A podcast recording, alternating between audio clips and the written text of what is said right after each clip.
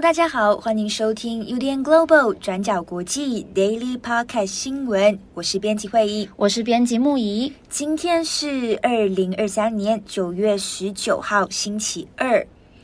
不知道大家有没有听出来，这个录音的品质好像有一点点差异，似乎好像有一点环境音的感觉。对，先跟各位就是不好意思一下，因为今天技术上面的问题，所以录音品质可能有点受到影响，所以大家请多多包涵。嗯，好，那在今天呢，我们有两则的国际新闻要跟大家分享。好，我们今天第一则先来看美国跟伊朗。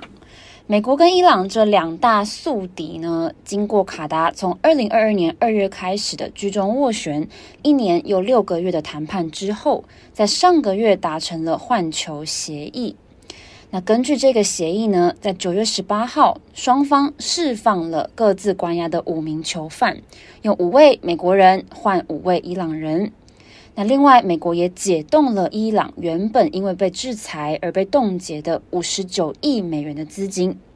那这笔资金呢，换算成台币大概是一千九百三十六亿元，是南韩原本应该要在二零一九年支付给伊朗的石油款项。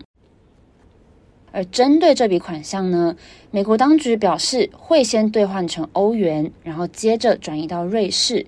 然后再汇入六家卡达银行的指定账户当中。不过，这个资金呢，在用途上面未来会有所限制。之后，伊朗只能把这笔归还的资金拿来用在购买药品、食品等等人道主义的用途上面。好，那我们今天会大概来看一下这个换球当中五个伊朗人跟五个美国人的背景。被关押在美国的五位伊朗人，大多数都是拥有双重国籍的。那他们被定罪的原因，大多都是为伊朗政府搜集情报，像伊朗非法出口军火、出口实验室设备，还有一些敏感的货物，以及窃取机密等等。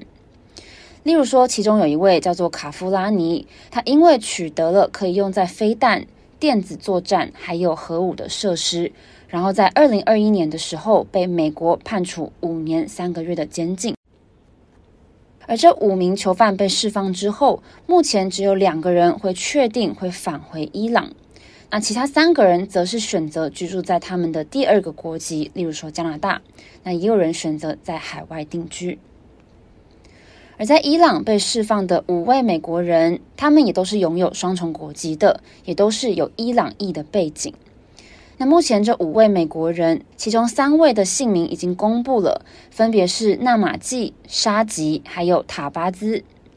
纳马季今年是五十一岁，他在二零一五年的时候被伊朗拘留，然后后来被定了间谍罪，然后被判处了十年监禁。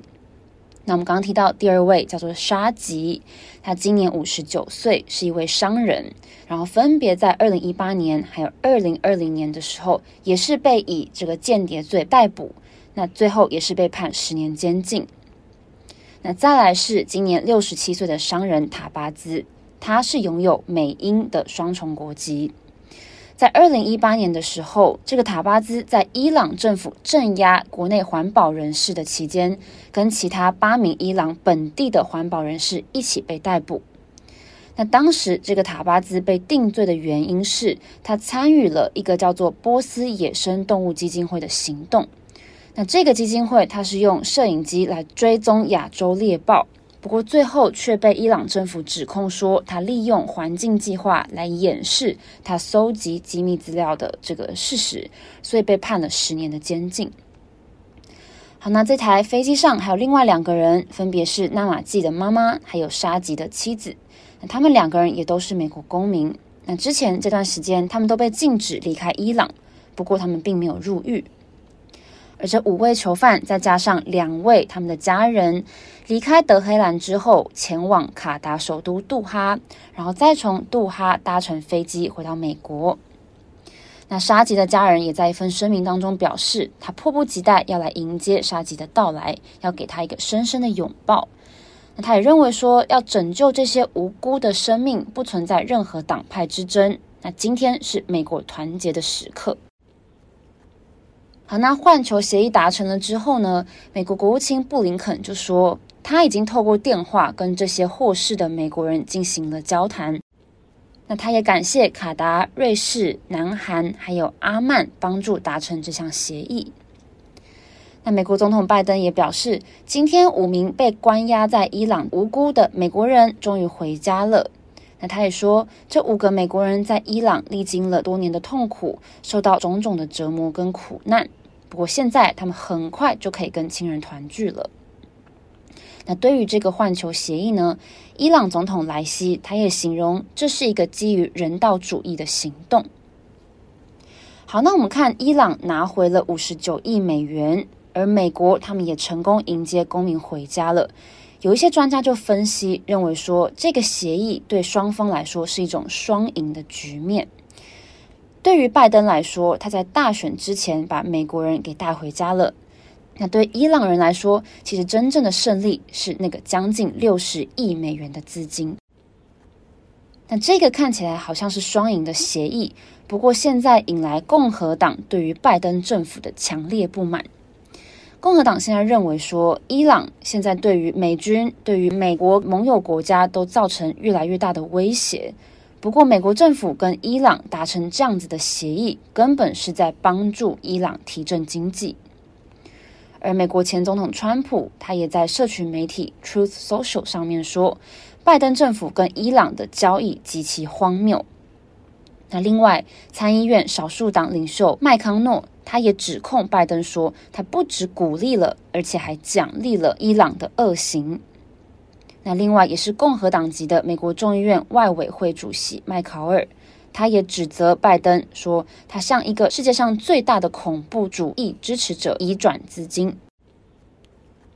不过，美国总统拜登也在声明当中表示，在庆祝还有迎接这些美国人回来的时候，我们也要记住那些没有回来的人。所以他也呼吁伊朗要来说明二零零七年 FBI 探员李文森的失踪案。好，那现在美国解冻了伊朗在海外高达五十九亿美元的资金，双方也达成了换球协议。不过，美伊两国的紧张局势会获得改善吗？现在看各界的分析都是觉得不太可能，因为两国的分歧还是非常非常的大。尤其是伊朗在中东地区的影响力越来越大了。那自从美国在二零一八年退出伊朗核协议之后，隔一年开始，伊朗也发起了一系列的攻击，然后还向俄罗斯提供无人机，用在俄乌战争当中。那美国对于伊朗的其他制裁还是持续，还有军事行动，这些都是双方非常难解的重大争端。好的，那以上是美伊换球。好，那么今天的第二则，我们要来讲加拿大锡克教领袖遇害的事件。在今年六月，这个锡克教领袖名字叫做尼加尔，在加拿大，在加拿大卑诗省温哥华附近遭到了枪杀身亡。三个月后，加拿大总理杜鲁道在九月十八号的时候就指出，当局握有可靠的指控，认为印度政府可能参与杀害尼加尔的行动。那杜鲁道也说，任何外国政府涉及在加拿大领土上谋杀加拿大公民的举动，都是侵犯主权的行为，不可以被接受。那甚至加拿大政府也在同一天驱逐了印度的对外情报部门调查分析局驻加拿大首长，所以情势现在有开始升级的迹象。关于这起枪杀案，我们今天会分成两个部分来谈。那第一，这位锡克教领袖尼加尔是谁？那为什么他会成为被枪杀的对象？那第二，这起枪杀案会如何影响加拿大和印度的关系？好，我们先来看第一个部分。尼加尔是在今年六月十八号晚上八点三十分左右，在加拿大西部卑诗省被枪杀。那警察是在尼加尔的车上发现他，他当时候身上有明显的枪伤，那判断当场因伤身亡。好，尼加尔呢是一名锡克教运动人士，在一九九七年的时候抵达加拿大，生前主张锡克族应该要从印度旁遮普省独立，建立哈利斯坦国。所以印度当局之前就已经在通缉这一号人物，那把尼贾尔列为恐怖分子，也指控他在印度犯下恐怖攻击。不过，尼贾尔本人是完全否认这些指控。那说到这边呢，我们来解释一下尼加尔要建立的哈利斯坦国到底是什么？那为什么会引起印度当局这么大的一个反应跟举动？那简单来说，锡克族想要建立的哈利斯坦国这个起源呢，可以追溯到一九四七年。那当时候印度要从英国独立，那就有一些锡克族希望可以在旁遮普省独立建国。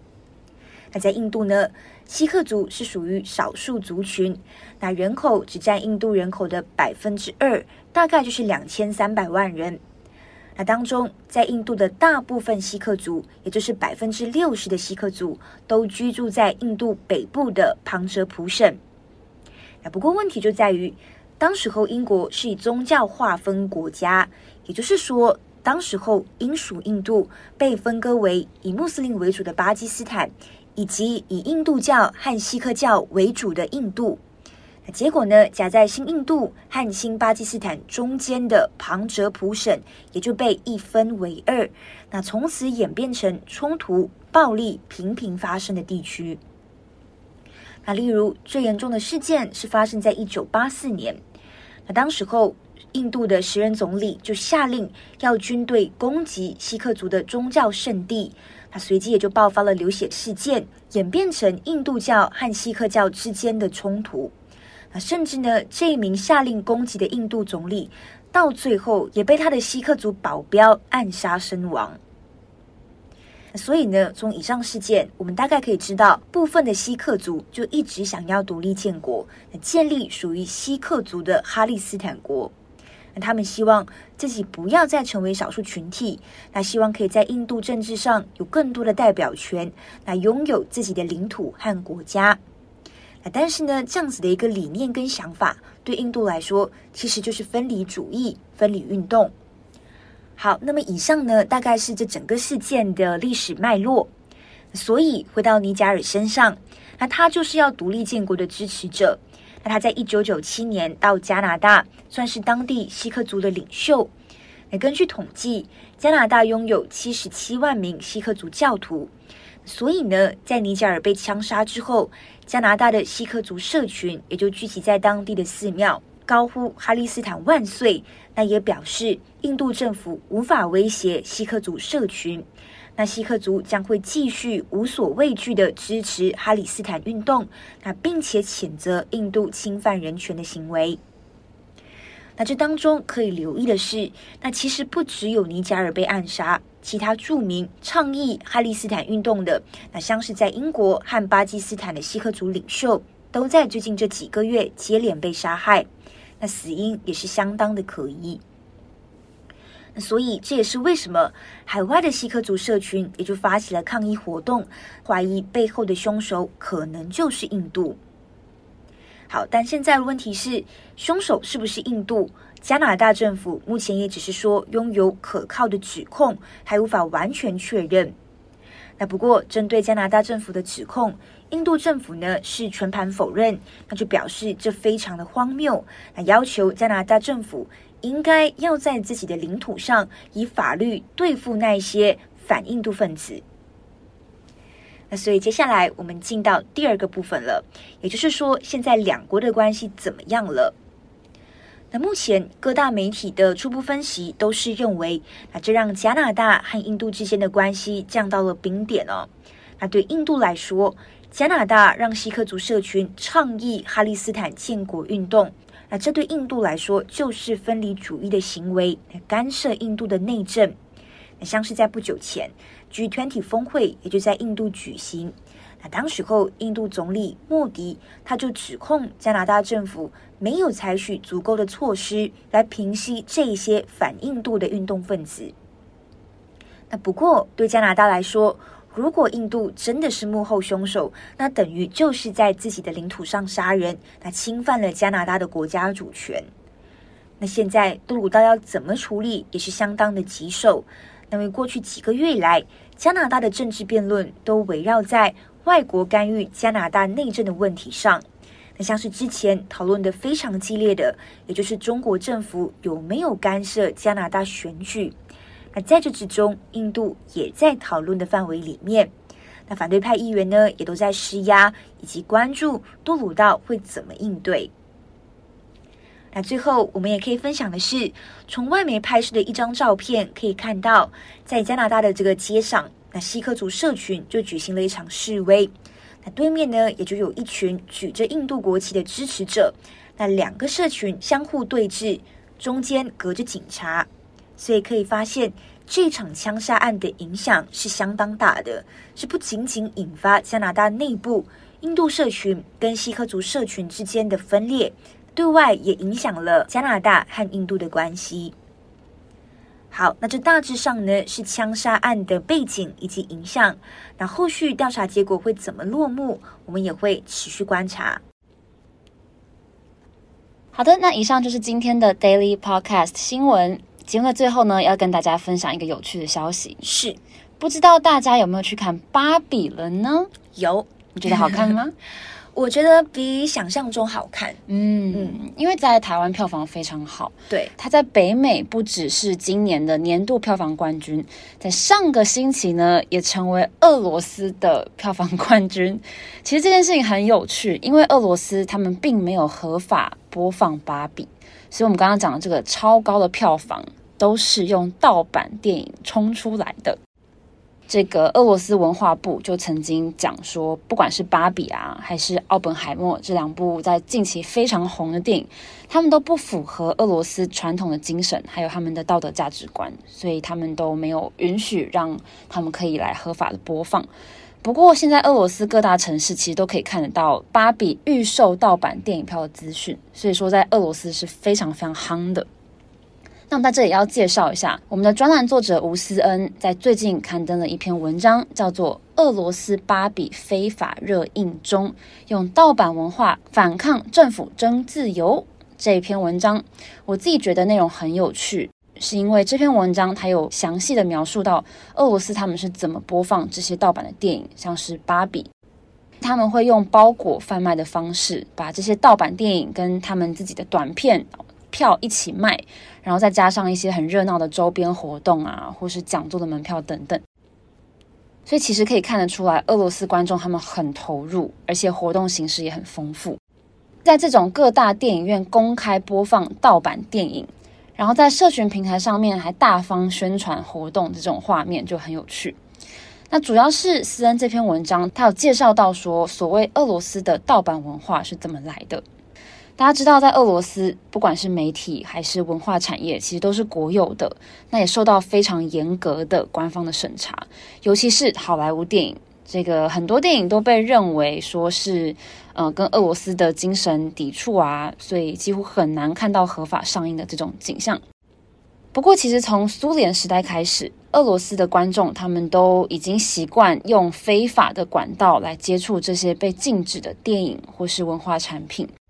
渐渐的，盗版电影在俄罗斯也被发展成一种有政治意味的行为。